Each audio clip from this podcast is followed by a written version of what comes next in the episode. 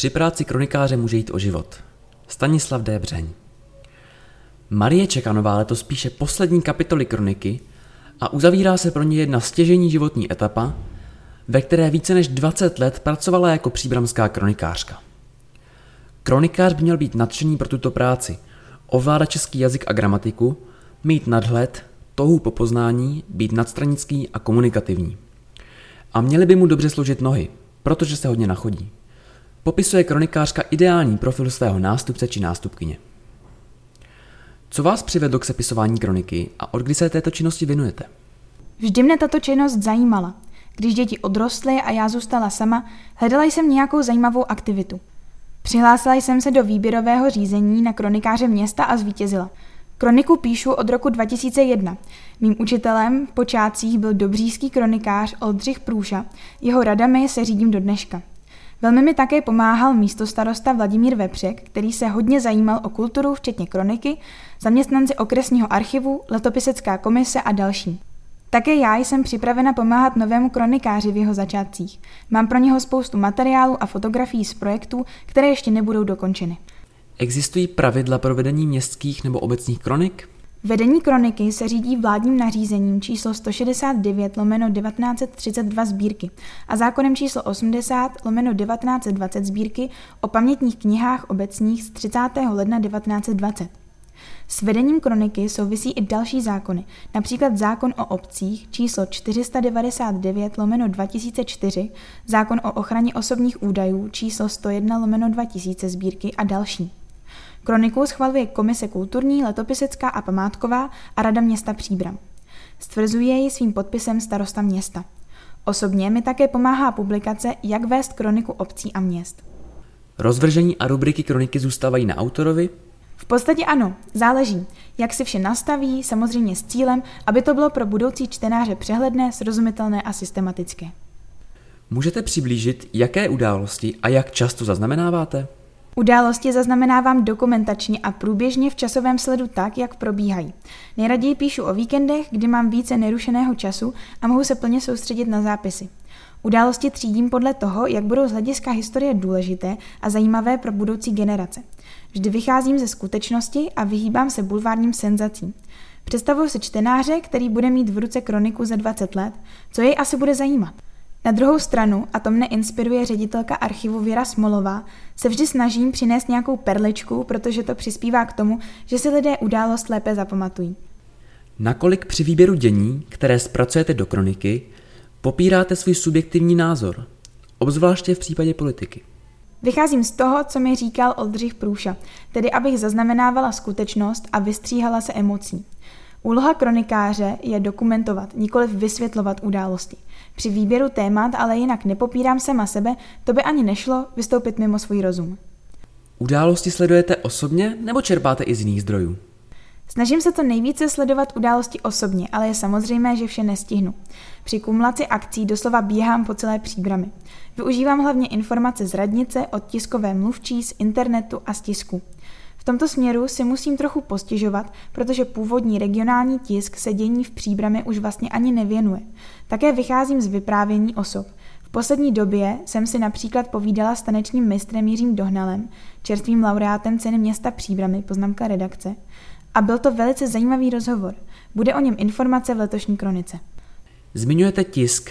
Kdy se pro vás stalo zdrojem hodnověrných informací z na internetu?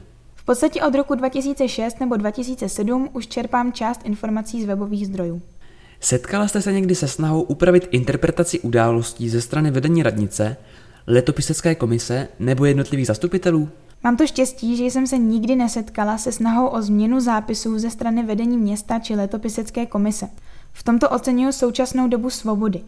Když jsem se dívala do předrevolučních kronik, tak i u kronikářů, kteří byli hodně cenění, najdete mnoho zápisů po platných době. Na druhou stranu je pravda, že i tak lze v kronikách najít informace, které jsou důležité a mohou být pro současníky zajímavé. Obracejí se na vás badatelé nebo studenti se žádostí o informace? Občas ano. Především to bylo, když jsem ještě pracovala na městě. Odkazovala jsem je většinou na archiv či muzeum, kde jsou opravdoví profesionálové. Sledujete práci kolegů v jiných městech a případně novinky či trendy, které přináší kronikářská branže? Po dobu mé kronikářské práce jsem se účastnila mnoha školení a přednášek.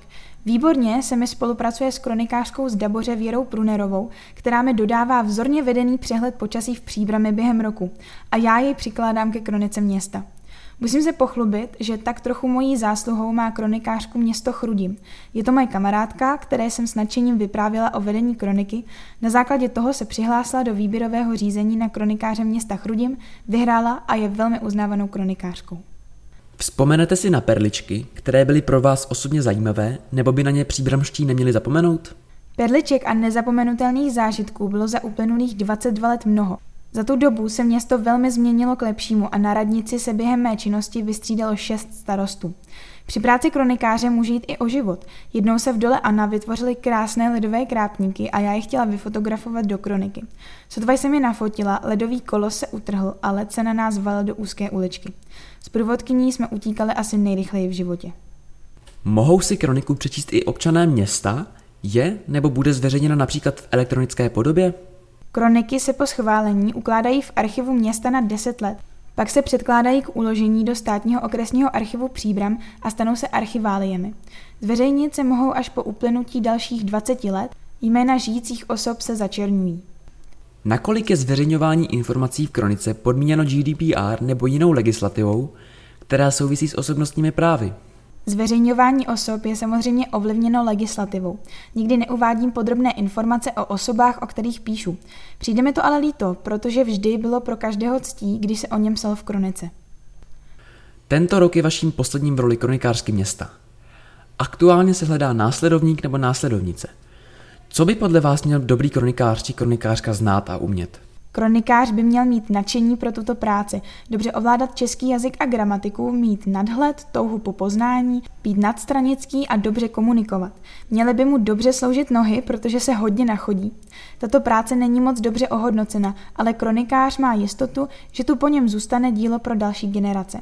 Jeden bývalý starosta mi kdysi říkal, že po mně v příbramě zůstane hluboká brázda.